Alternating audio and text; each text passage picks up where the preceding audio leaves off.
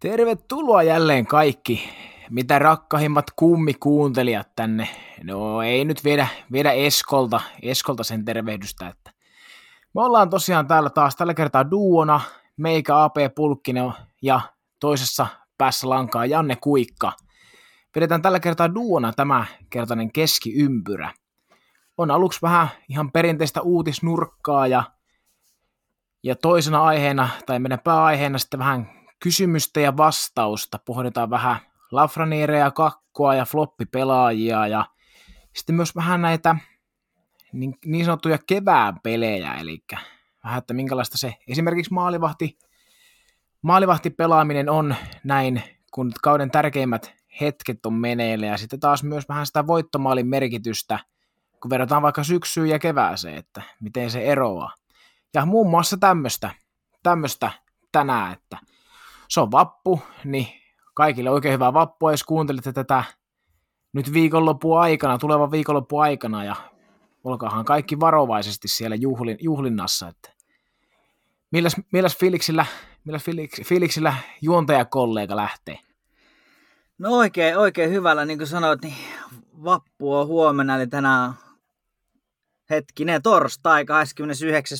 päivä, ja tota, oikein hyvä, siis kev- kevät aurinko paistaa ja, ja tosi pelit sen kun lähenee, lähen, lähenee ja lähestyy, niin oikein, oikein hyvä. Ja nyt kun tässä sitten pikkuhiljaa koronarajoituksistakin päästään, niin on pieni, pieni tuommoinen toivon kipinä, että tässä voisi päästä kesäjäille vielä ennen ensi kautta itsekin. Niin jänniä aikoja, jänniä aikoja. Mutta hei, mm, mä ajattelin, että mä nostan taas yhden tämmöisen tällä päivämäärällä historiassa, niin – Mä en tiedä, muistatteko te tai muistatko sä tämmöistä pelaajaa kuin uh, Dino Kikkarelli? Ei mitään muistikuvaa, aina no, palaa vai? M- mulla on jäänyt tota, toi nimi, nimi jotenkin niin harvinainen ja, ja tota, no, lapsena Dino ja dinosaurukset ja niin edelleen, niin tuli tota, ensimmäinen NHL-pelaaja historiassa, joka on tehnyt playoffeissa hattutempun kolme eri joukkueen kanssa. Eli, eli tällä päivämäärällä teki Reed, äh, Detroit Red Wingsin paidassa, paidassa sitten tuota äh, hattutempun pudotuspeleissä ja, ja oli tosiaan kolmas laatuaan eri, eri joukkueissa, eli aikaisemmat oli tullut Minnesota North Starsin ja Washington Capitalsin paidoissa. Niin tämmönen hauska pikku knoppi tälle, tällä päivämäärällä historiassa – Okei, enpäs kyllä olisi ikinä osannut tuommoista, tuommoista kyllä mistään kaivaakaan, että onko, onko, tuota niin, tää, onko tämä kanukki, kanukkikaveri? Ah, ootahan nyt, kun en muista, oliko, oliko Vetä, tota... Nimi nimittäin vetäisi kuule tuonne vähän niin kuin tuohon Euroopan Ky- saapasmaahan. Niin, mutta... kyllä. Kyllä tämä on tota, ihan, ihan kanadalaisia. Italiasta Joo. ei taida kovin montaa NHL-pelaajaa, mutta onko ke- ketään tullut? Ei nyt tule kyllä äkkispältä mieleen. Mutta ehkä, ehkä on sukujuuriasti siellä päin. Niin. niin Yhdysvallat on siirtolaista maa, niin siellä on, on vähän joka suunnasta. Juuri ja tämä. Toki Kanada, mutta yhtä kaikki se koko mantere. Mantere on. on. Mutta hei, uh, yksi palaute tuli viime viikkoon liittyen, tota, kun puhuttiin palkinnoista. Palkinnoista ja sieltä, sieltä jätettiin tota, parin nimeä nostamatta. Mekin puhuttiin näistä, näistä Hartrofista ja nyt tietysti vähän kyykännyt Chicago, mutta Patrick Kane unohdettiin aivan kokonaan, eli, eli on tosiaan tuossa kauden mittaan sitten ollut, ollut tota, vahva voittajaehdokas ja sellainen, mikä on häpeä, ettei, tota, ettei muistettu nostaa tätä, mutta siis uh, Grubauer, Vesina ehdokas. Eli jos Colorado tuosta tosta, jos se kun pitkälle menee, niin, niin siinä on kyllä yksi aika vahva, vahva ehdokas. Joo, siinä oli kyllä hyvä, hyvä ja ihan asiallinen palaute, että olisi ehdottomasti molemmat kaverit pitänyt, pitänyt kyllä ainakin mainita, kun näistä kategorioista puhuttiin. Että... Se, on, se on kato aina näin, että kun hirttäytyy niihin omiin vaihtoehtoihin, niin sitten kaikki muu unohtuu, että ehkä tässä on käynyt, käynyt sillä Se on hyvin mahdollista. Terveiset, kyllä... terveiset tuota, ää, ei sanota, ei sanota paljasta henkilöllisyyttä, mutta Sharks Boy 91 tunnistan itsen, itsesi, jos kuuntelet. jos, jos et tykkää lempinimestä, niin kerro ihmeessä. Sharks joo. Boy, laitetaan siitä, siitä sitten kiitos palautteesta tosiaan täältä myös. Joo, miten? Lähdetäänkö me uutisnurkkauksen pariin? Joo, nyt ei ole, ei ole Heikki, Heikki tuossa, mutta uutisia on viime viikon aikana enemmänkin tapahtunut ja mennään varmaan silleen, että, että tota kumpainenkin tästä tiputtelee jotain, mutta suomalaisittain, tai suomalaismaalivahdeista pari ensimmäistä, eli tota, Joonas Korpisalo loukkaantui tuossa viikonloppuna ja on nyt sitten ainakin loppukauden, eli, eli ne jäljellä olevat kuusi peliä sivussa. Uh, ei ole tietoa sen tarkemmin, että vaatiiko jotain pidempää, pidempää huilia tai leikka, leikkaushoitoa tai muuta, mutta on tosiaan nyt sitten nämä viimeiset pelit poissa, poissa ja toivottavasti ei kovin, kovin kauaa toki, että sais, pääsisi sitten valmistautuu seuraavaan kauteen. Joo, toivotaan tosiaan näin, että harmi, harmi sinällä, että Korpesalo oli kuitenkin, totta kai Merslikinsilläkin oli vähän noita terveysmurheita, mutta tämä oli kuitenkin siinä ykkösveskarin tontissa kiinni ja, ja onhan tämä ollut Korpisalolle kuitenkin aika vaikea kausi, Ko, kausi ja nyt sitten molempien veskareiden sopimushan loppuu ensi kauden jälkeen, niin jännä nähdä, että mitä, mitä siellä kekäläinen nyt sitten tekee. Toinen varmasti lähtee, mutta... mutta ja lähteekö, lähteekö Krakeniin? Saa nähdä, kuin, kuin tuossa sitten käy. Se on mutta ihan totta. Sekin on Joo. Kohta. Ja, mutta toisaalta, jos Korpisilla olisi pelannut, niin ei se olisi tätä Kolumbuksen kautta pelastanut, että plus, plus ei, miinus nolla. Ei, mutta täytyy toivoa, että pääsee, pääsee tota, nopeasti takaisin treenin kylkeen kiinni. Mutta sitten debyyttiuutisia. Uh, toinen kriisijoukkue, eli Buffalo Sabres, ja siellä siis debytoi Ukko-Pekka Luukkonen tuossa viime viikolla, ja yksi voit, kaksi peliä on tullut, ja yksi voitto, yksi tappio. Et ihan, ihan tämmöinen 50-50, mutta ottaen huomioon, että ketä vastaan, ketä vastaan Buffalo on pelannut, eli Bostonia ja, ja Rangersia. Bostonin voittivat, ja näistä, näistä kuitenkin torjuntaprosentti on, on yhteenlaskettu näistä 9, 91,4, eli, eli aika hyvä. Ja, ja jos Bostonikin vastaan pystyy Buffalo-maalilla raapiin tuommoisen 90 torjuntaprosentin, niin kyllä siinä on jotain tehty, tehty oikein. Hieno juttu, että sai, sai startin ja mahdollisuuden näyttää, että missä, missä miehen kehitys menee. Kyllä, ehdottomasti näin. Ja sitten sekin, että todella kova torjuntaprosentti, kun miettii, että tai se debyyttiottelu, minkä hän voitti, niin Bostonia vastaan, niin päästikö, päästikö neljä maalia, että siinä on saanut kyllä ottaa kiekkoja kiinnikin sitten seuraavassa pelissä ja myös siinä pelissä, että on kuitenkin päälle 90 prosentit. Joo, molemmissa peleissä 40 vetoa maalia kohti. Kyllä. Et on, ollut, on ollut varmasti lämmin. Lämmin Joo, kyllä pelien jälkeen. On, on saanut tehdä töitä palakkansa eteen. Kyllä, mutta tosi hieno, tosi hieno juttu. Tosi hieno juttu. Oli, oli ehdottomasti. Sitten, sitten taisi olla kuule semmoinen semmoinen suomalaisuutinen myös, että Teuvo Teräväinen teki paluun, paluun Carolina, Carolinan kokoonpanoja. Vihdoin. On ollut, on ollut paljon terveyshuolia, että sairasti koronan tuossa välissä ja taisi siinä olla sitten aivan tärähystä sun muuta, että vaikea kausi hänellekin. Ja hän on, hän on pelannut ihan kourallisia otteluita tällä kaudella. Oliko se peli, mihin hän palasi, oliko 12 vai 14 peli, kumpi se oli, muistako? en nyt ulkoa, ulkoa muista, mutta siis todella vähän, todella vähän. Joo, tosi vähän kuitenkin, ja ensi syönä, ensi syönä pelaa nyt sitten paluun jälkeen toiseen otteluun. Että palas, palas voittopeli ja jäi siinä tehoitta, mutta, mutta siellä Brindamore kokosi heti vanhan, vanhan tutun trion Svechnikov, Aho ja Teräväin, että eiköhän se teukka siitä pian pääse pelin ka- makuun taas. Ka- kannujahtiin, kannujahtiin. Joo, 14 mm. matsi oli, oli kyllä. Joo, kyllä. Ja tossa jos miettii, että 14 peliä, 14 peliä on, on alle 10 pistettä, niin toki se, se kuulostaa vähältä, mutta tuossa noiden huolien ja, ja loukkaantumista ja kaiken keskellä, niin ihan, ihan hyvä, mutta uskoisin, että tuosta käyrä, käyrä on nousussa. Joo, kyllä ehdottomasti. Et tos, jos, jos miettii, katoin tuossa näkkiin, niin viimeinen, viimeinen viisi peliä, mm, siellä on hetkinen tam, helmikuus, helmikuun 19. päivä pelattu, sitten on, on tota, heti ö, maaliskuun neljäs, eli siinä on ollut aika pitkä käbbi ja sit, sit siitä vielä, niin, niin tosiaan nyt huhtikuun 27. Että on varmaan pelituntuma vähän hukassa ja toivottavasti on, on silleen armollinen myös, myös itselleen, että muutama peli aikaa tuossa ottaa, ottaa tuntumaan ja sitten alkaakin, alkaakin tosi pelit. Se on ihan totta, että siinä olisi ehkä ollut ihan, jos olisi viikko kaksi aikaisemmin ehkä, ehkä palannut, niin olisi tullut vähän paremmin sitä tuntumaan just ne playoffeja, mutta luotetaan nyt siihen, että mies on iskussa ainakin. Joo, ja aivotärähdykset on semmosia, itse asiassa nivoutuu nyt hyvin tuohon seuraavaan juttuun, niin, niin nämä aivotärähdykset on semmoiset mieluummin sit vähän liian pitkään kuin, kuin liian nopeasti. Kyllä.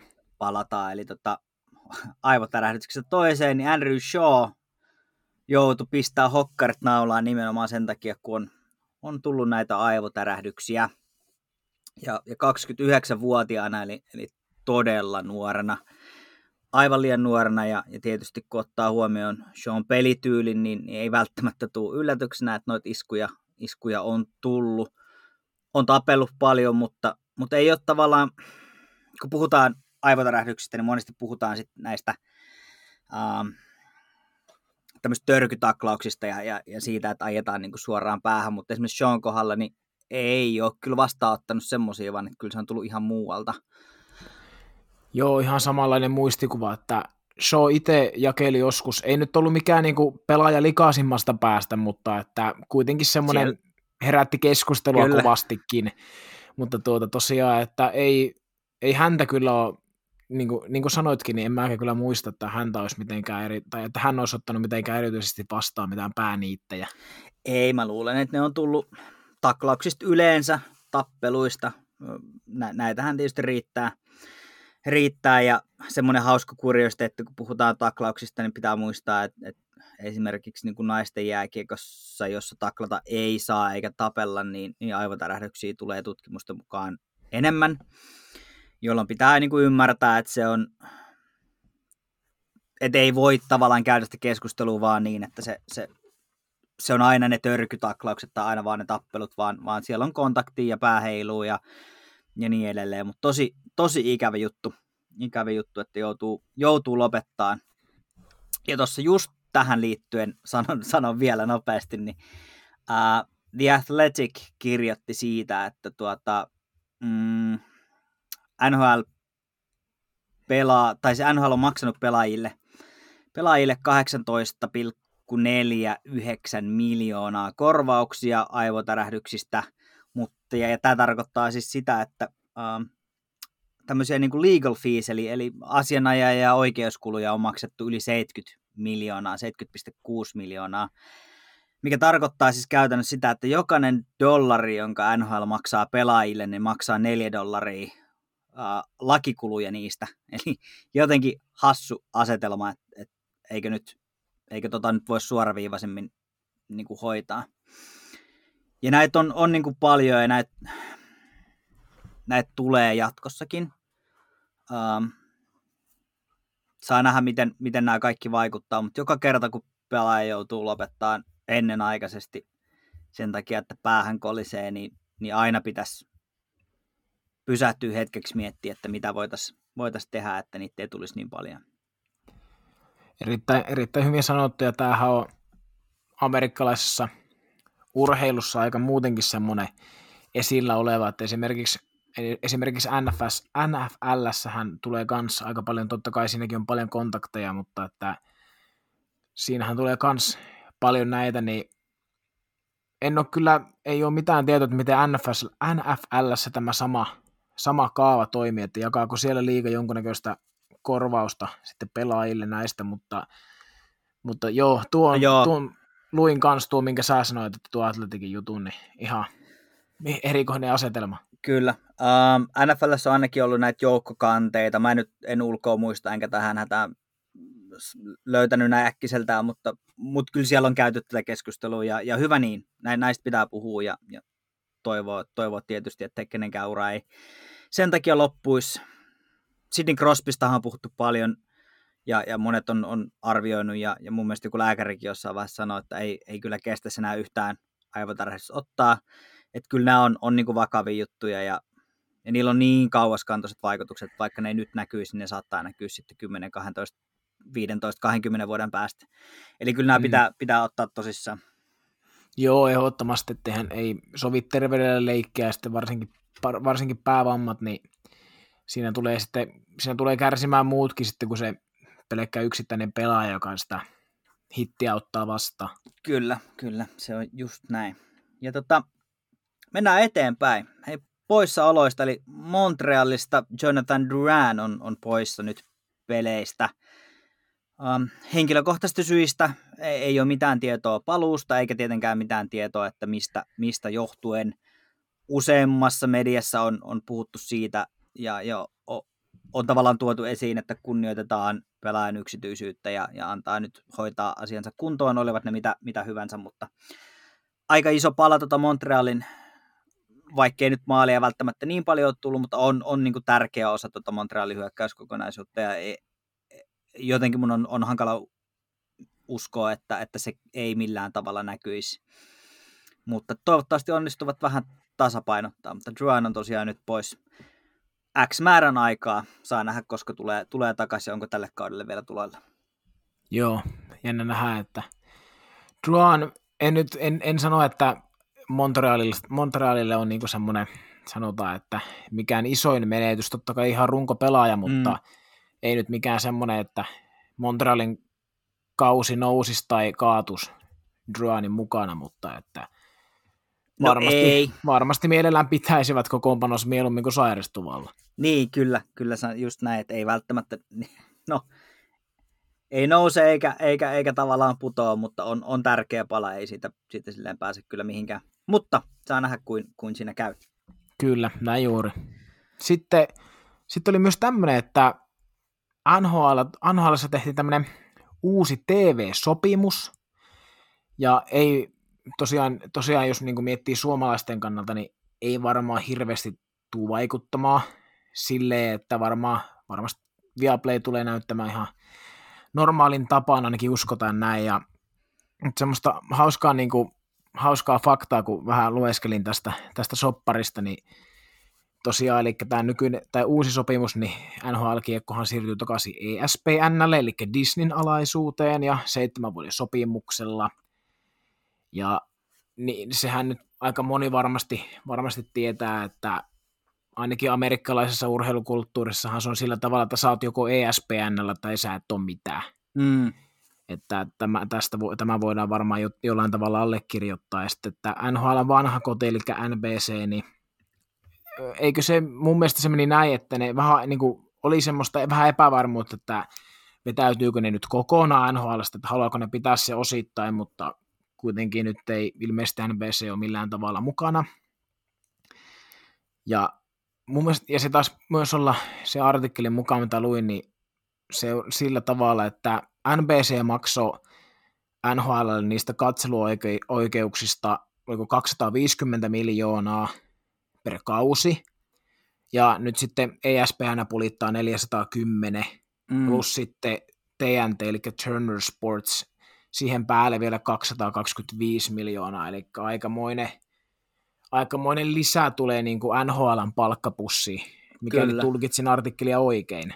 Joo, joo, näin mäkin sen, sen luin. Ja noita reaktioita, kun on, on lukenut, niin ilmeisesti tosiaan tämä Turner Sports, eli, eli TNT, on ollut erinomaisen hyvä kumppani NBAlle Yhdysvalloissa. On paljon tykätty siitä, siitä tavallaan, miten he noita pelejä näyttää ja, ja miten, miten tavallaan se TV-tuote toimii, niin niin toivotaan, että tämä on, tämä on hyvä ottaa huomioon, että, että tuota jääkiekko on kuitenkin Yhdysvalloissa vielä aika pieni laji, niin tällaiset, tällaiset tai niin kuin medianäkyvyys ja, ja se tavallaan se TV-tuotteen pitää olla kunnossa, jotta, jotta se tavallaan se laji voi kasvaa, koska fakta on se, että halliin mahtuu 20 000 ihmistä kerrallaan, niin, niin aika iso osa joutuu meistäkin kuitenkin katsoa niitä pelejä niin kotona ja telkkarista.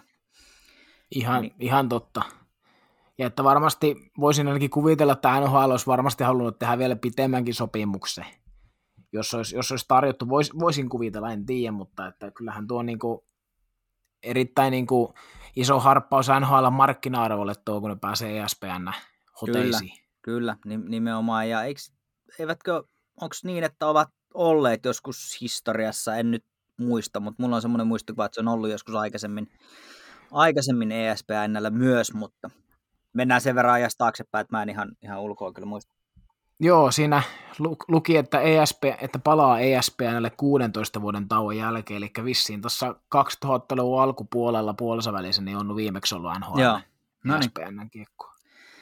No mutta hyvä, hyvä juttu ja hieno, hieno homma, toivottavasti parantaa tota tosiaan tuo markkina, markkina-arvoa ja, ja viihdearvoa ja sitä kautta saadaan, saadaan Jenkkilässäkin lisää faneja lajille.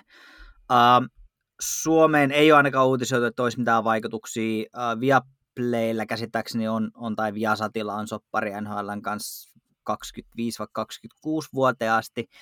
Eli siinä mielessä ei varmaan tarvi olla kovinkaan huolissaan.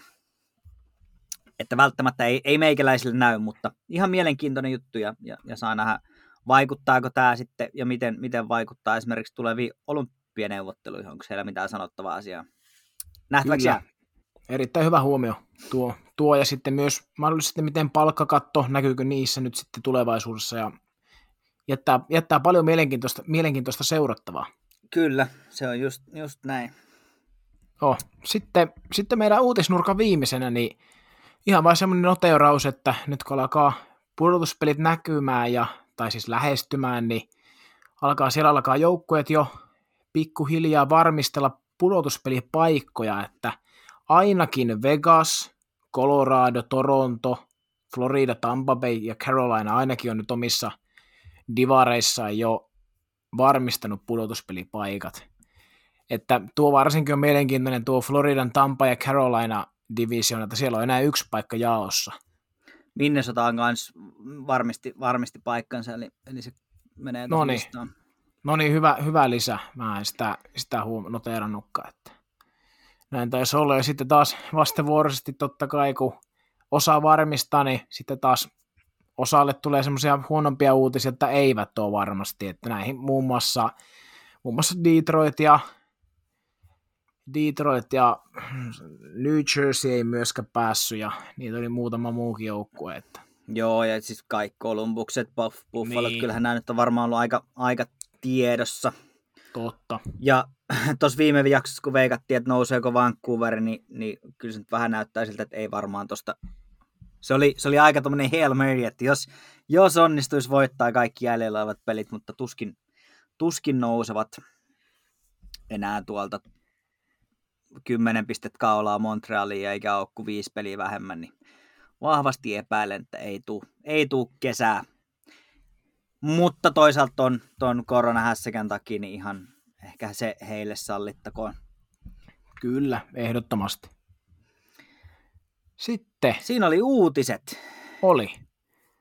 Ja sitten uutisten jälkeen, niin kuin, niin kuin perinteisesti on tehty, niin, ja ihan varmaan niin kuin loogisestikin on edettävä, niin seuraava aiheeseen, eli me saatiin Twitteristä aika paljon tai useita tämmöisiä aiheita, että mistä voitaisiin keskustella ja vähän tämmöistä kysymys, vastaus, Gu ja A tyylisesti, niin lähdetään perkaahan näitä muutamia, muutamia kohtia, mitä, me, mitä meille annettiin. Eli ensimmäisenä, ensimmäisenä on niin ihan suoraan tästä paperilta luettavissa, niin Lafreniere versus Kakko.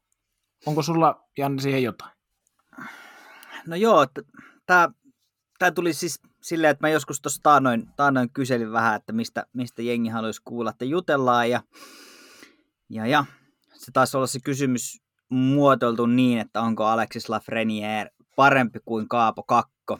Kyllä, totta. Ja tota, tota, tota, näiden välille on tosi vaikea nyt vetää, vetää tavallaan semmoista niin selkeää, että onko vaikka ei.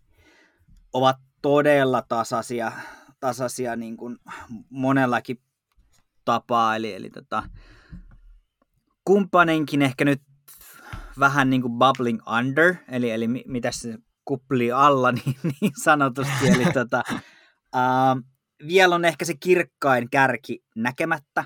Mm, Kaapo Kakko ihan, ihan tota, aivan kohtuuttomia odotuksia lähti silloin, silloin puolitoista vuotta sitten, sitten tonne New Yorkiin ja se pelutus on ollut, ollut niin kuin hankalaa puolitoista vuotta. Ähm, siinä oli todella raskas vuosi, vuosi sitä ennen sitä mm, mikä tämä on tulokas, ihan ensimmäistä tulokasvuotta. Siinä oli pitkä kausi Tepsissä ja, ja sitten oli MM-kisat ja, ja, ja niin edelleen ja sitten saman tien treenileirille ja, ja tota, joutui aika kovaan mankeliin. Kotiutuminen oli varmasti niin kuin hankalaa. Uh, nyt pikkuhiljaa on saanut ehkä pelistä paremmin ja paremmin kiinni. Mm. Niin siinä, siinä mielessä niin nyt vasta tavallaan on, on nousemassa sille niin kuin omalle tasolleen ja nyt saa ne taas pitkän kesän treenata, jos ei sitten MM-kisoihin lähde.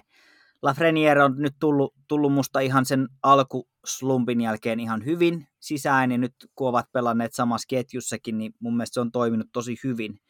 Ehkä huomion arvosta tuossa on, on tavallaan se, että Lafreniere on pelannut kym, hetkinen, mitäs tämä meni, kymmenen peliä, ja, ja tota, THL 8 plus 8, ei kun anteeksi, nyt, sori, nyt meni sekaisin.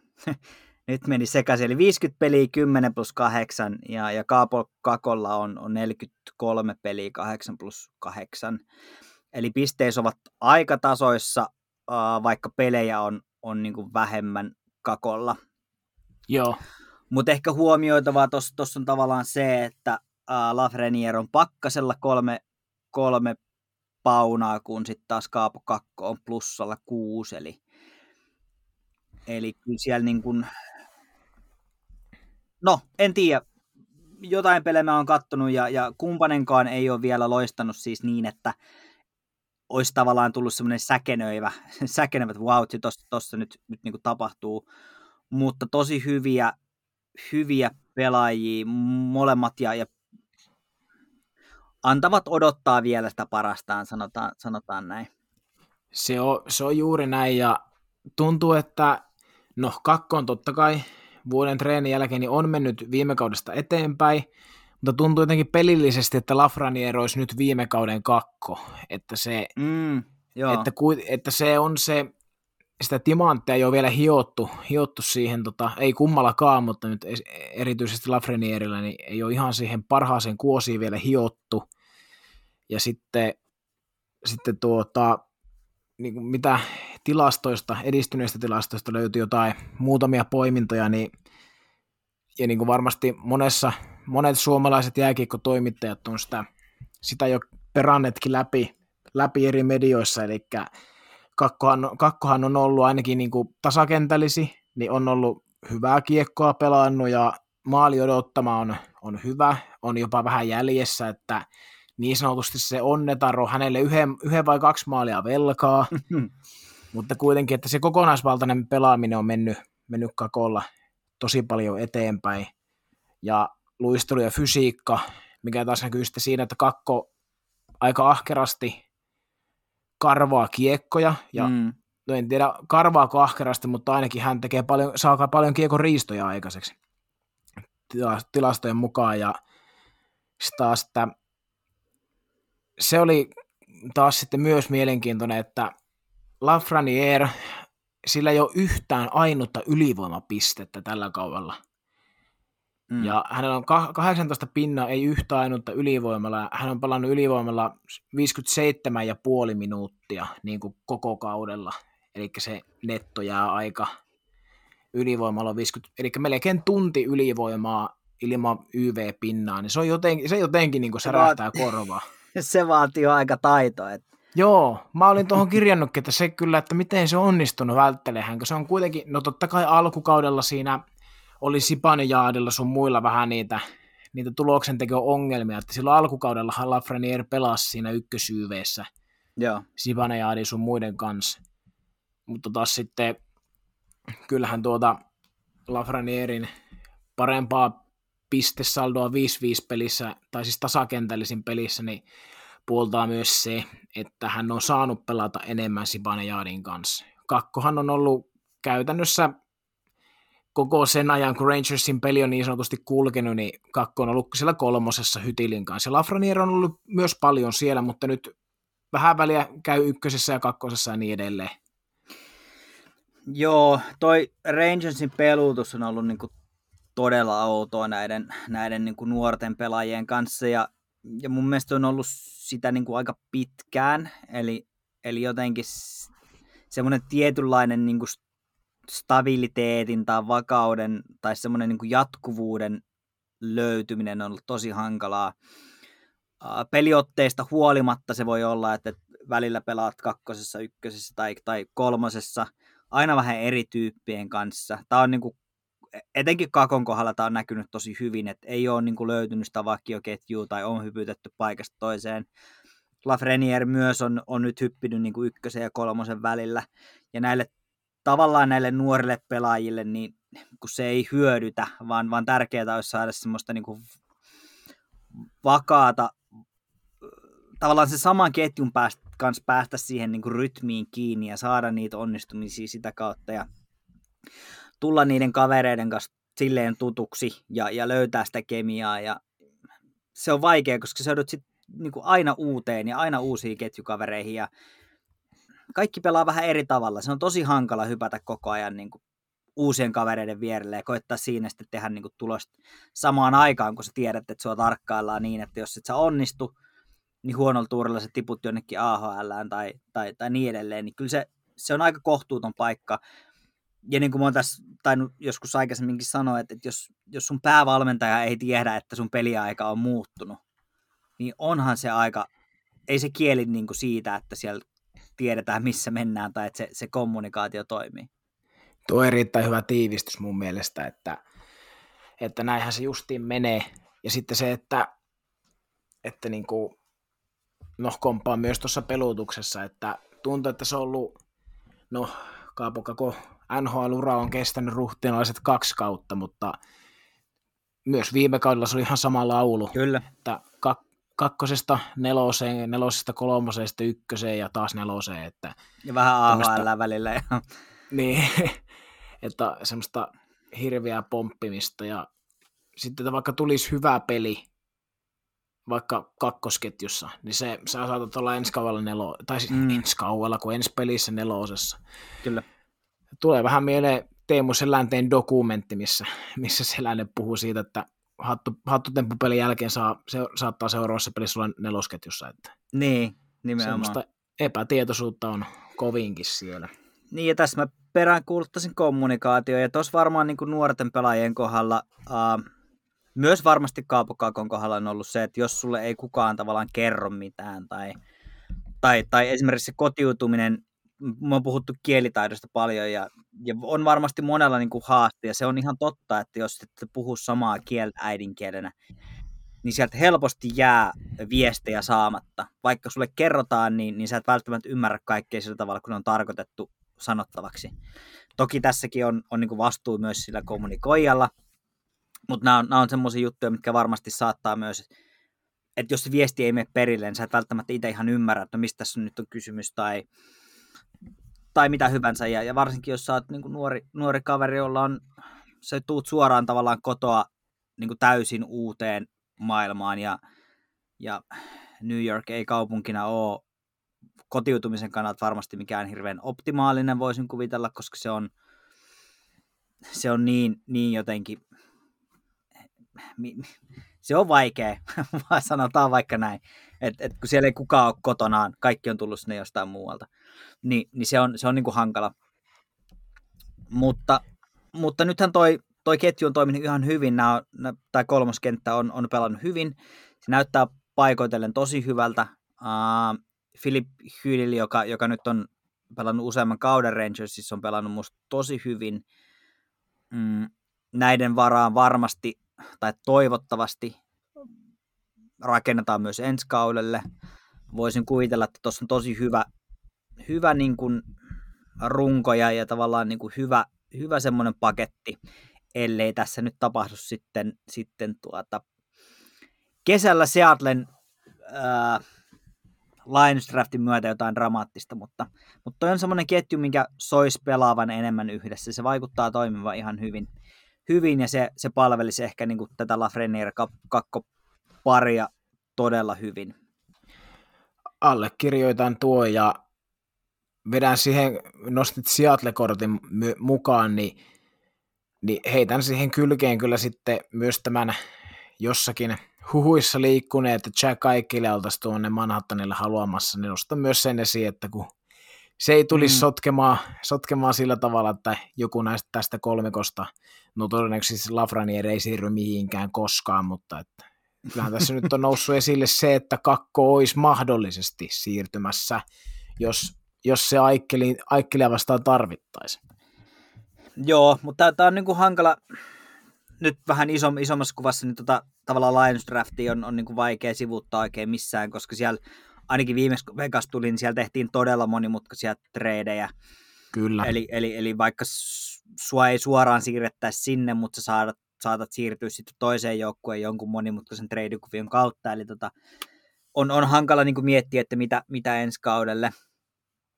Mutta ehkä me nyt kun Kaapokin pääsee taas kesän treenaan, treenaan tuolla Turun suunnalla ja, ja Ikan, Ikan kiekkokoulussa ja niin edelleen, niin uh, toivotaan, että nähdään taas yksi askel lähempänä sitä, sitä kakkoa, joka oli liikassa. Eli semmoinen todellinen, oli siis taitava ja vähän semmoinen Mikko Rantasmainen parhaimmillaan jopa. Joten, joten tuossa on kyllä hyvät, hyvät eväät ja nyt vaan kesä kovasti treeniin ja ensi kautta kohti. Juuri näin, juuri näin. Sitten seuraavana, oh, hetkinen, otetaanpa sittenkin vielä, ihan vastataan siihen, siihen kysymykseen, eli onko Lafreniere parempi kuin kakko, niin mä sanoisin, että tällä hetkellä ei ole. Ei, ei, ole, ei ole kyllä tällä hetkellä. Hyvin tasasta se on, mutta, mutta jos jotenkin pitäisi prosentteja vetää, niin, niin Kaapolle menee 55 ja Lafreniere 45. Kummallakin on vielä niin paljon näyttämättä ja Lafreniere on yhtä kuin Kaapo Kakko viime vuonna, eli, eli tota, ensi vuonna on taas aivan eri peli, mutta tällä hetkellä ei ole. Kyllä, juuri näin. Sitten seuraavaksi pyydet, meidät pyydettiin listaamaan vähän floppipelaajaa, että käy sekä nykyiset että menneet. Ja on, olisiko nykyisistä taas sitten joku, joka voisi nousta, nousta jossain toisessa ympäristössä tai seurassa esiin? Ole hyvä ja saat aloittaa. Tuleeko ketään mieleen? No, no, no, mä mietin tässä pitkään, pitkään sitä, että, että ketkä olisi semmoisia niin todellisia floppipelaajia. Mulla tuli, tuli niin kuin, ää, päällimmäisenä mieleen Neil Jakubov, joka pelaa edelleen, mutta ei tosin pelaa NHLssä. Oli aivan näitä huippu, huippuvarauksia ja yllättäen sitten Edmontoniin ja, ja homma ei sitten lähtenytkään. Se tuli, tuli niinku yhtenä tämmöisenä tosi isona, isona pelaajana mieleen. Ja, uh, Louis Eriksson. Louis Eriksson ja siihen kaveriksi vielä Jake Virtanen. Eli, eli kaikki tämmöisiä... Jake Virtanen, hänenhän piti olla niinku aivan, aivan tota, kanuksin pelastaja ja, ja messias, mutta, mutta on ollut todella vaisu. Ei niinku mitään ja, ja on tullut treenileireille todella huonossa kunnossa ylipainoisena ja niin edelleen, niin, niin jotenkin kieli myös siitä, että ei ehkä, onko asenteessakin jotain, en, en, en tiedä. Uh, surullisen kuuluisa Rick Di Pietro voisi olla tuossa semmoinen, semmoisen, Kyllä. Kyllä, kyllähän näitä floppeja niin riittää ja sitten toki pitää miettiä, että miten määritellään floppi mm, onko floppi semmoinen pelaaja, joka, joka tulee tavallaan varauksena ihan, ihan järjettömin odotuksin, mutta ei sitten pysty niin kuin lunastamaan sitä, vai onko floppi tavallaan semmoinen, että sä pelaat yhden hyvän kauden, ähm, teet hillittömän tuloksen, teet aivan järjettömän soppari, sitten loppuu kuin seinää. Esimerkkinä nyt valitettavasti muun muassa esimerkiksi niin kuin Ville Leino, joka ei, ei hänen maalinteko taidot ole mihinkään hävinnyt, siinä on varmasti ollut monta monesta, mutta mutta kyllähän näitä, näitä on. Uh, mites sulla? He, heitäpä jotain, jotain nimiä tosta, niin saadaan, saadaan tota vähän... Joo, ei, ei, ei mene ihan monologiksi. Niin. Joo, kyllä, eli veit, veit multa ton Ville Leino, että se nyt oli valitettavasti mulla kans. Mä en oikein tiennyt, että miten tätä, tätä pitäisi niin lähteä tai lähestyä tätä mutta että esimerkiksi niin kuin otin, että nykyinen, joka voisi e, nousta esiin esimerkiksi toisessa seurassa, niin, niin ja vaikka ei nyt välttämättä edes tarvitsisi mitään siirtoa, mutta ja tämän pelaajan kohdalla niin katsoin myös pelkästään tätä kautta, eli mulla, oli, mulla on täällä semmoinen veskari kuin Carter Hart, mm. että aika, aika heikko kausi on nyt, taitaa torjuntaprosentti olla jonkun verran alle 90, jos se nyt ihan väärin muista tällä kaudella, että ei nyt varmasti olisi varmasti sitä, mitä viime kauden jälkeen odotettiin, että oli viime kaudella kuitenkin hyvä, tosi hyvällä tasolla pelasi, nyt on ollut aika, aika vaisoa, mutta tämän perustan ihan pelkästään tähän kauteen, että, että, että siellä on kuitenkin Flyersissa on nuori, nuori pakisto, ainakin se ydinpakisto, ja tulevaisuus voi olla vaikka kuinka hyvä, ja ei tiedä yhtään, että mitä tuosta Hartista nyt tulee, että sehän voi olla ihan Carey Price, Price-tasoa vielä, vielä, että ei, ei heitetä kaveria ihan pussialle kuitenkaan, mutta niin kuin tämän kauden perusteella heittäisin ton. Flyershan tunnetaan, äh, sori vaan kaikki Flyers-fanit, mutta siis maalivahtien hautausmaa. Kyllä. Eihän siellä ole kukaan maalivahti onnistunut, onnistunut niin kuin Ron Hextalin jälkeen. Ei kukaan. Ei, siellä on ei. kuitenkin käynyt ihan, ihan hyviäkin, hyviäkin veskareita. Um, oliko Chris Mason, joka, joka siellä pyörähti, pelasi kyllä hyvin, mutta, mutta silti. Että jotenkin kerta toisensa jälkeen, niin siellä, siellä jotenkin maalivahdit epäonnistu. Ju, juuri tämä, ja sitten, sitten eikös Ilja Brizgalov ollut semmoinen kaveri, josta siellä odotettiin, odotettiin jonkun sortin ykkösveskari ja pitemmäksi ajaksi vapahtajaa, mutta eipä sekään nyt sitten ihan mennyt niin kuin, Kyllä. Niin toivottu. Kyllä, ja varmaan jossain määrin, en tiedä miten, miten se meni silloin, kun Bobrovskihan oli, oli siellä kakkosena niin, ja, ja tota, sitten itse asiassa meni päittäin silloin Chris Masonin kanssa. Ja loppu Bobrovskin kohdalla on, on toki sit historiaa. Mm. Mutta semmoinen, nyt kun Flyersista puhuttiin, niin, niin Nolan Patrick. Hyvä nosto. Aivan yössä viime. Ei niinku, jotenkin ottaa huomioon, millä odotuksilla ja, ja tavallaan millä varauksella kaveri on tullut sisään, niin on ollut kyllä näkymätön. On. Ja silloin oliko hän nyt, oliko hän nyt 15 varausvuoden kaveri, 16, 15-16, olisiko ollut? Olisiko ollut? 2017, niin... mä tein ah, 17, niin, joo, niinkin tuore. Nuori. Joo. joo, joo, eli 17, niin kovasti silloin, niin kuin varmasti joka vuosi on jostain pelaajasta aina sillä, että tämä on selvä ykkönen tai että se on kahden pelaajan kauppaa, niin ihan se oli tuonekin vuonna, että se oli Patrickin ja Nico Hischerin kauppaan, mutta just niin kuin tietää ja tiesi jo silloin nuoren, vielä nuorempana, ja hän, kaveri, hänhän on nyt kun vähän reilu parikymppinen, niin, niin tota, mutta silloin jo tiesi, että hänellä on tosi ikävä tuo loukkaantumishistoria, niin mm, kyllä. kyllä mä vai mietin siinä itseksi, niin silloin varaustilaisuusiltana, että voi, että ei maha, ei maha Devils varata, varata sitä, että Devils on kuitenkin ollut aina, aina meikäläisille semmoinen sympaattinen joukko, että en ikinä ole toivonut heille, heille, heille mitään pahaa, niin mietin vaan itseksi, että voi toivottavasti ne ei vala varaa Patrickia. Ja ottivat Hischeria ja on kyllä ollut oikein vörtti. Kyllä, kyllä. Mutta tavallaan noit, noitahan, noitahan on varmasti, ja jos miettii niin puhtaasti varausvuoren kautta tai varauksista, niin, niin paljon on puhuttu esimerkiksi Alex Daiklesta historian, historiassa. Mutta ehkä semmoiset aktiiviflopit, niin no toi Nolan Patrick, uh, uh, tästä mä joudun, joku joutuu ehkä vähän väittelemään mun kanssa, mutta, mutta omalla tavallaan myös odotuksiin nähden, niin, niin Rasmus Dalin. Ei, ei ehkä totaalifloppi, mutta ei ole myöskään ollut semmoinen, semmoinen tota menestys, kun olisi, olisi ehkä hype antanut odottaa. Kyllä, että e, alle, tai siis pystyn samaistumaan, en nyt lähde sen kummemmin, kummemmin debatoimaan, että kuitenkin jos kavereja pidettiin paremmin liikkuvana Lindströminä, niin kyllähän se nyt vähän sitten tämä tämänhetkinen pelaaminen, niin jonkunnäköistä, jonkunnäköisiä hälytyskelloja voi soittaakin.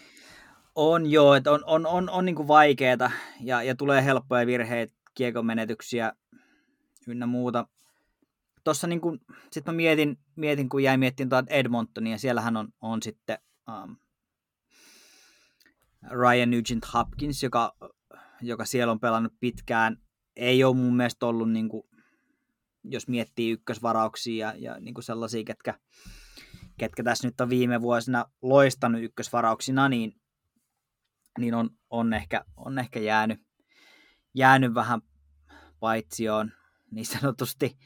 Mutta tavallaan, että olisiko joku semmoinen, joka voisi vielä niin toisessa seurassa nousta, niin mm, no Dalinin kohdalla seuravaihto voisi tehdä itse ihan hyvää, jolloin, mutta sen pitäisi olla sellainen seura, jos hän ei ole niin ykköspuolustajia, vaan pitäisi saada kasvaa siellä vähän alemmissa, alemmissa pareissa. Ja mm, Nolan Patrick, en tiedä, koska sitten taas Flyersin hyökkäys mahdollistaa sen, että hän voi siellä illasta toiseen pelata. Et kovemmassa seurassa voisi olla, olla hankala saada peliaikaa.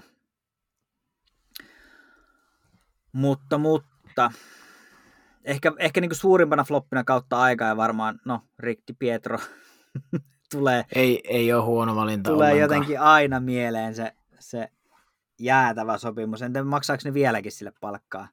Sitten on kuitenkin, en nyt ihan, ihan ulkoa muista, mutta, mutta sehän oli Ei, oli ei se ainakaan kaukana ole, että ei, ei sitä kyllä ainakaan kauan ole, että se on loppunut, jos on edes loppunut. Että Joo, ju, just näin. törkeä, törkeän kauan hänestä joutu, joutu maksaa. Että.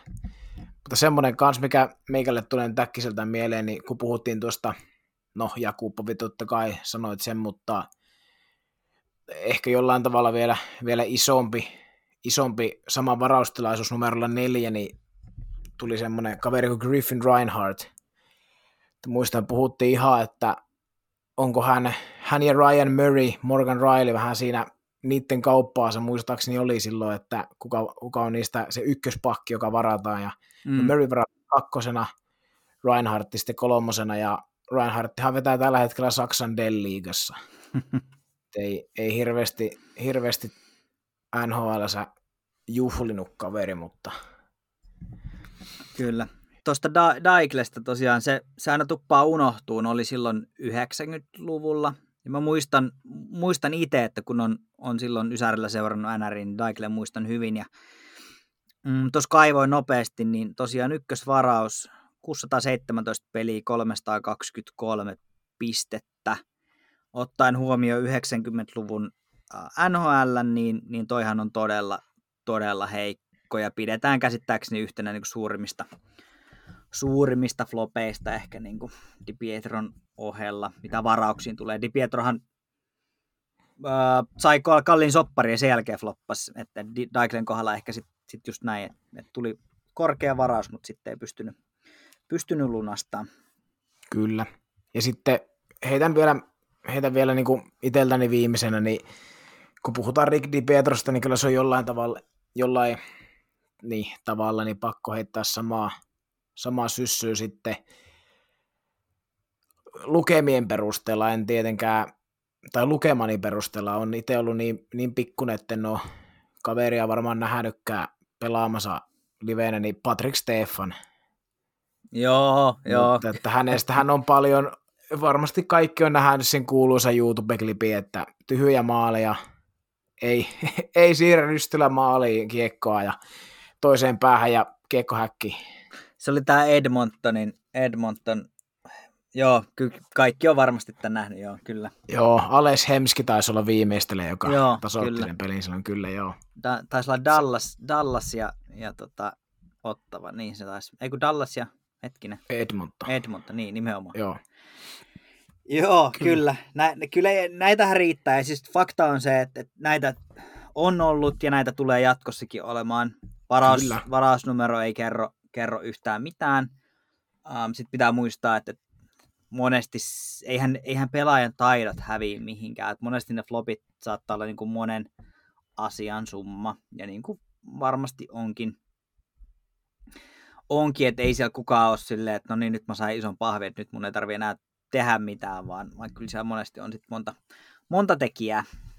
Kyllä, se on juuri näin, että ei, ei varmasti kukaan, kukaan, en ainakaan usko, että se isompaa vieläkin on, että nyt loppu työnteko, että niin. ei tarvi enää, se on pala, tulevaisuus taattu. Kyllä, nimenomaan. Mutta floppi pelaajista, niin seuraavaksi niin kuin tuossa alussa vähän, vähän tiisattiin, niin semmoista tätä kevään pelejä ja vähän sitä voittomaalin tekemistä syksyllä versus keväällä, niin kerropa Janne, että mistä me saatiin tämä idea? Joo, eli, eli tota, seuraavat kaksi ja viimeiset kaksi kysymystä niin, niin menee tota Petopodille. Eli, eli tota Twitterissä Petopodi podi poimi sieltä. Ehkä hieman piti rohkaista poikia, mutta tuota, sieltä, sieltä tuli kyssäriä ja, ja nimenomaan niin kuin toivottiin NHL liittyen. Mä luulen, että Petopodissa olisi joku, joka joku, joku, joka osaisi ehkä paremmin vielä vastata näihin kysymyksiin kuin me.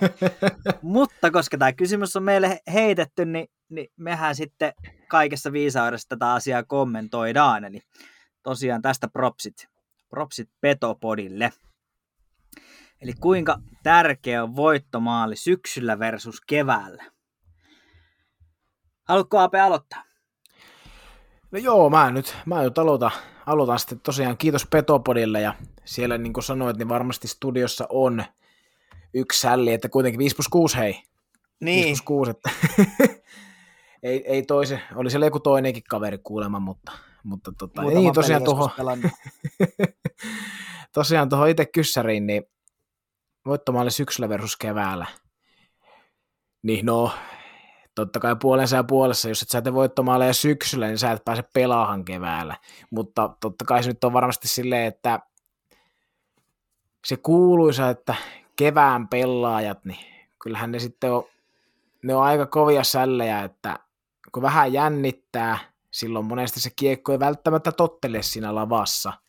Janne varmasti tiedät jos on joskus jossain pelissä jännittänyt, niin se ei ole ihan yhtä, la, yhtä hyvää se kiekkokontrolli, niin kyllähän niin. se on aika, se vaatii kokemusta, kokemusta ja tota, vai paljon toistoja, että eihän se nyt, mutta taas on sitten myös niitäkin, että niitäkin sällejä, jotka nuorena menee playoffeihin ja ne on heti, heti ihan tähtiluokka ilman minkäännäköistä kokemusta, että sekin on vaan sitten oma taikansa. Kyllä. Mä, tota, mä mietin, että jos sitä lähestys niin, että mm, kuinka tärkeä kenelle, kuinka tärkeä joukkueelle, kuinka tärkeä yksilölle. No ihan selkeää on nimenomaan, että jos ei niitä voittomaaleja tehdä syksyllä, niin niitä ei tehdä myöskään keväällä. Uh, mutta sanotaan vaikka näin, että, että tota, mm, joku tuommoinen marraskuun marraskuun tai joulukuun pelin voittaminen isossa kuvassa ei välttämättä tarkoita yhtään mitään. Eli, eli tavallaan se ei sille niin kuin kauden päättymiselle sille ei välttämättä ole mitään, mitään niin kuin merkitystä niin kuin isossa kuvassa. Totta kai se on siinä hetkessä tärkeä, jokainen piste on, on niin kuin tärkeä, mutta, mutta voittomaali syksyllä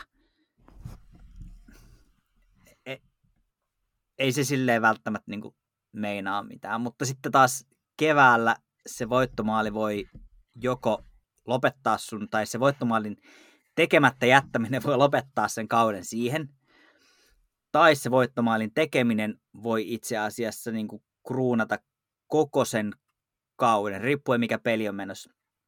Mutta jos miettii vaikka, että kysytäänkö, öö, no nyt kun, nyt kun tässä tota, öö, muutama vuosi sitten esimerkiksi Kärvät teki voittomaaleja niin, että, että öö, siinä mentiin finaalisarjoissa ihan seitsemänteen peliin ja, ja tyyliin ensimmäisen toiseen jatkoaikaan, niin käydään kysyä Sebastian Aholta tai, tai tota, Juha-Matti Aaltoselta, että oliko tämä voittomaali nyt keväällä tärkeämpi kuin se marraskuinen voittomaali syksyllä, niin kyllä se varmaan, varmaan on ollut vähän, vähän tärkeämpi. Mm.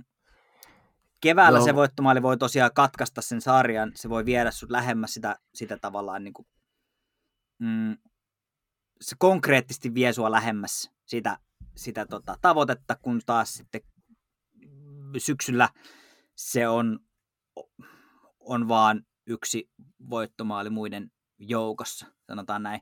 Ja varsinkin, koska monesti runkosarjassa ne voittomaalit saattaa olla silleen, että se tulee jo tokas erässä, koska voittomaalihan on, on taas se, että se on se maali, jonka jälkeen vastustaja ei saa sua enää kiinni, tai, tai niin edelleen.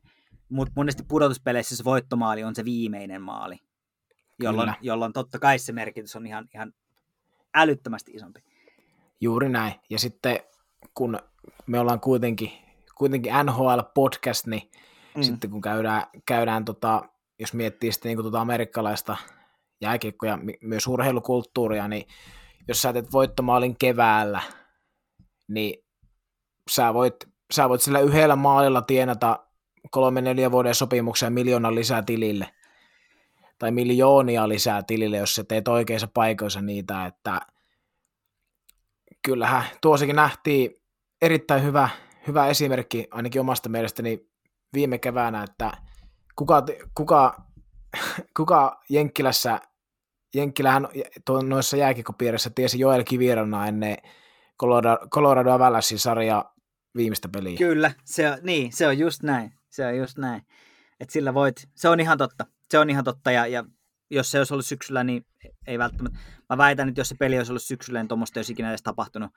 Mm, mutta toi on erittäin hyvä nosto ja tavallaan nimenomaan toi, että et, et sillä voit pelata itsellesi uuden sopimuksen. Kun taas sillä syksyisellä voittomaalilla sä, sä et ehkä joudu maksamaan dinneriä sen pelin jälkeen. Juu, ju, juuri tämä ja se, että teet, teet syksyllä, syksyllä voittomaalin, niin sä saat, saat tota jonkun pelin parhaan pelaajan palkinnon sinne takareunukselle, mutta, mutta sitten jos sä teet syksyllä niitä, eikö, anteeksi keväällä voittomaali, niin voi olla, että sä saat sormuksen sorme. Niin. Tai mitalin kaula, että ne on ne pienet erot. Kyllä, ne on nimenomaan ne pienet, pienet erot. Mutta hei, sitten olisi toinen samaisen kaksikon, en tiedä kumpi siellä olit viittaamassa, mutta, mutta tota, samaisen Petopodin, Petopodin tota, kysymys maalivahti pelin tärkeydestä pudotuspeleissä. Ja tota, mä pohjustan tätä, tätä vähän niin, että mä taisin tuossa viime tai sitä edellisessä jaksossa, kun puhuttiin äh, näistä pudotuspelijoukkueista, niin mainitsin myös Kanadan divisiona yhteydessä myös sen, että, että tuota Kanadan divisionassa ei ole yhtään maalivahti duoa, joka pystyy voittamaan. Ja yhdellä maalivahdilla voi mennä pitkälle, mutta mä väitän, että se joukkue, millä on vahvin maalivahti duo, pärjää parhaiten pudotuspeleissä. Ja tämä pohjautuu siihen, että koskaan ei tiedä, jos sattuu jotain. voi tulla loukkaantumisia, voi olla, että se toinen vaan pelaa, pelaa tavallaan paremmin, sen pitää olla tasapainoinen sen, sen niin kuin kaksikon. Totta kai toinen pelaa aina enemmän, mutta koska ikinä ei voi tietää, mitä tapahtuu. Colorado Avalanchein kevät viime vuonna, se loppui siis siihen, koska maalivahdit loukkaantui. Vaikka se joukko olisi muuten hyvä, mutta kun se, se, se maalivahti on tärkein yksittäinen pelaaja siinä koko joukkueessa, niin jos se maalivahti ei onnistu, niin silloin se joukkuekaan ei onnistu. Tuo, tuo juuri näin, ei, niinku, ei tuohon oikein voi, voi lisätä mitään ja, ja sekin, että no nyt joutuu ottaa kyllä karva, karvas esimerkki, mutta 2019 Stanley Cup-finaali, kun oli Boston vastaan St. Louis, niin, niin tota, viimeisessä pelissä niin Binnington oli joukkueensa paras pelaaja ja Raske ei pystynyt vastaamaan, niin siinä käytännössä paremman maalivahdin joukkue voitti se yksittäisen peli. Kyllä. Että, se... Mutta siis ei, niin kuin, sä kiteytit se oikeastaan niin kuin kokonaisuudessaan ihan loistavasti. niin, to, toi on erittäin hyvä ja sit nyt nähdään, Jordan Biddington pelasi yhden hyvän kevään. Sen jälkeen ei ole ollut vastaavanlaista. Ja silloin, silloin mentiin niin kuin mestaruuteen. Hän pelasi sen silloin yksin, harvinaisesti kyllä. Ja sitten taas just näin, että, että Tuukka Raskille tuli se yksi huono peli siihen sarjaan. Ja, ja se riitti, riitti. että kyllä silloin, silloin ihan, ihan älyttömän, niin kuin, silloin tosi iso merkitys. Ja sitten esittäisin ehkä semmoisen kysymyksen tai haasteen, että näyttäkää mulle joukkue, joka on voittanut mestaruuden huonolla maalivahtipelillä. Saa aika... Kun yritin ruveta oikein miettiä, että... Ja se, se oikein. jotenkin niin kuin sarjasta riippumatta. Se on aina niin. se maalivahti. Kyllä.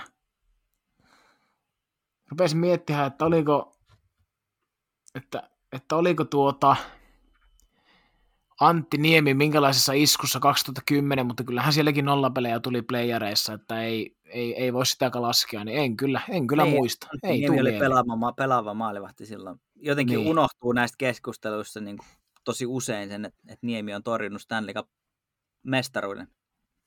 Kyllä, oli ens, ensimmäisenä suomalaisena maalivahtina. Niin, nimenomaan. Se on ihan... Pelaavana ihan maalivahtina nimenomaan. Kyllä. Mutta toki, toki niin kun, ja, ja tämähän nyt näkyy esimerkiksi siinä, että, että monesti vahvistetaan, sit jos tiedetään, että joku yksi semmoinen niin varma maalivahti, niin kuin esimerkiksi Colorado Avalanche tänä vuonna, niin ottivat sinne Devan Dubnikin ikään kuin varmistaa, että siellä on laadukas duo, sit, jos jotain tapahtuu. Um, viime keväänä, kun Dallas Stars meni finaaliin asti, niin eivät olisi menneet, jos siellä ei olisi ollut sitä silloin kakkosveskarina, kun Bishop loukkaantui, niin, niin Hudobin ei olisi pystynyt ottaa sitä paikkaa. Ihan totta. Erittäin hyvä poiminta muuten. Tai, tai vaihtoehtoisesti niin, että viime, nyt kun, kun Raske esimerkiksi on ollut loukkaantuneena, niin se, että siellä on Jaroslav Halak, joka pystyy sitten voittamaan pelejä. Eli, eli yksittäinen maalivahti voi voittaa sulle ottelun tai kaksi, mutta mä väitän, että maalivahti duo voi voittaa sulle mestaruuden. Ja ani harvassa on ne joukkueet, jossa tavallaan se, se on yksi, yksi, vain ja ainoastaan se yksi maalivahti, varsinkin tänä päivänä. Binnington nyt oli ehkä semmoinen vähän poikkeus. Um, Sitten jos mennään historiassa vähän taaksepäin, niin, niin Devils kun voitti, niin kyllähän se oli silloin aika paljon niin kuin Martin Brodärin harteilla se homma, mutta sen jälkeen niin, niin vuosi vuodelta tärkeämmäksi on tullut se, että, että siellä on kaksi maalivahtia, jotka pystyy pelaamaan playoffeissa varmasti ja niin kuin tavallaan varmalla ja hyvällä tasolla. Kyllä, se on, se on juuri näin ja esimerkiksi hetkinen 2000, 2016 niin Mark-André Fleuryhän voitti kolme, kolme sarjaa yksin. No ei nyt yksin, totta kai Pingvissä oli loistava joukkue silloin, mutta että kolme sarjaa voitti. Sitten oliko yksi huono peli, niin Matt Murray otettiin häkki ja pelasi sitten Stanley Cup-finaali. Niin, kyllä. Siin, siinäkin se duo, duo korostui. Kyllä. Ja tässä, tässä niin päästään ehkä tuohon, mistä puhuttiin ähm, viime jaksossa ja, ja tuossa, mistä alusta puhuttiin näistä, näistä joukkueista, jotka on varmistanut jo pudotuspelipaikkansa. Niin uh, esimerkiksi Tampa Bay, jos, jos sieltä loukkaantuu Vasilevski, niin siellä ei ole ketään. Siellä ei oikeasti ole ketään, joka pystyy paikkaamaan sitä. Uh, Toronton kanssa sama juttu. Se pakisto vuotaa. Siellä on yhtään niin kuin, niin kuin semmoista maalivahtia, joka olisi osoittanut, että pystyy uh, kantaa, saa, puhumattakaan siitä, että niitä olisi kaksi. Eli, eli tavallaan mä uskallan väittää, että varsinkin tänä keväänä nyt näistä joukkueista – niin, niin Tam, Tampa on hyvin haavoittuvainen, jos, jos Vasilevski tuosta loukkaantuu, koska siellä on mm, McLean ja, ja Chris Gibson. Eikä ole kumpikaan kyllä vakuuttanut. Ei, ei todellakaan. Tuo on kyllä ihan, ihan oikein hyvä nosto. Tampasa on, Tampasa on tietysti se, että totta, no, mutta sekin on jännä, olisi jännä nähdä, että miten niiden taas sitten se kokonaan kokonaisuus ja niin kuin viisikopelaaminen muuttu sitten, kun ei olisi sitä pommin varmaa veskaria.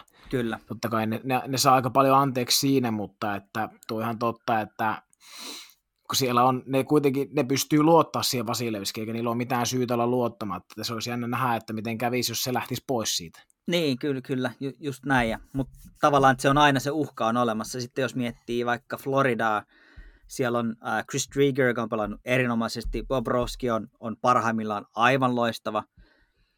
Eli siinä on periaatteessa sellainen duo, jolla pitäisi pystyä voittaa. Nyt Bob Roskikin on pelannut huomattavasti paremmin taas kuin, kuin alkukaudesta. Carolina pieni kysymysmerkki, että miten pystyy, pystyy se duo siellä pelaamaan, mutta esimerkiksi joku Vegas ja Colorado, Vegasin maalivahti kaksikko on aivan ilmiömäinen, siis Mark Andre Fleury ja, ja, ja tota, Robin Lehner, siis ihan yksi parhaita, parhaita duoja ihan heittämällä tuosta liikasta.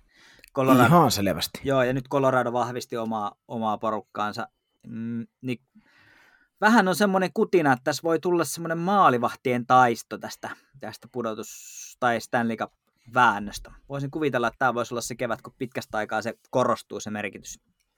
Kyllä, juuri, juuri tuo olin myös sanomassa seuraavaksi, että että nyt just se, että kun on, on tullut niitä tosi kovassa tempossa niitä pelejä, niin siellä kuitenkin kaikki maalivahit ei ole yhtä freesejä, ja vaikka ammattiurheilijoita ovat, niin kyllä nekin sitä lepoa vaati aina, aina silloin tällöin, että sitäkään niin voi kiistää, että kyllä mäkin jotenkin uskon, että tänä keväänä voi olla, että maalivahit nähdään vähän isommassa, isommassa mm. roolissa. Kyllä.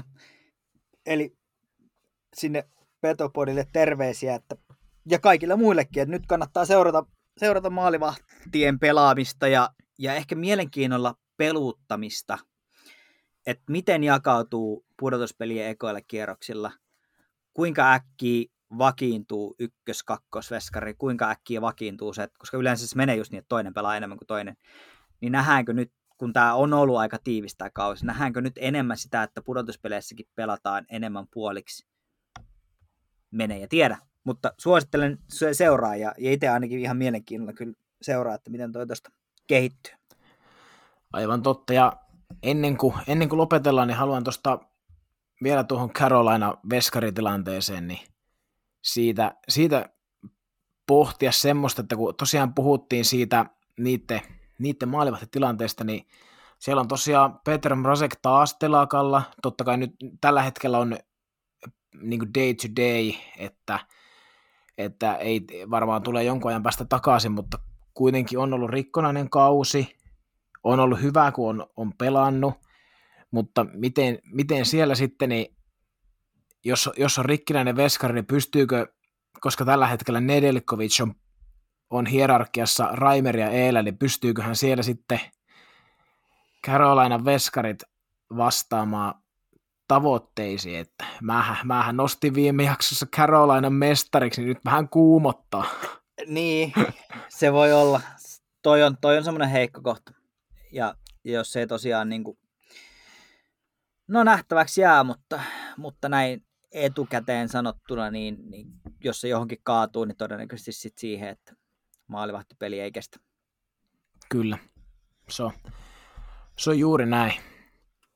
Mutta tuota, jo meidän, meidän aiheet, on, aiheet on tältä päivää käyty, ja ruvetaan laittamaan niitä kuuluisia pillejä pikkuhiljaa pussiin, ja päästetään teidät, hyvät kuuntelijat, niin vapuun viettoon pitäkää kivaa, juhlikaa ihmisittäin ja ennen kaikkea juhlikaa hetkittäin ja grindatkaa päivittäin. Niin sillä.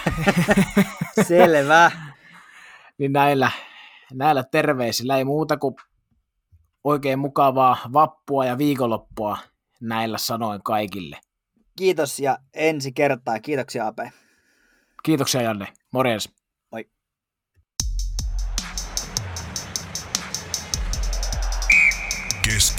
Культура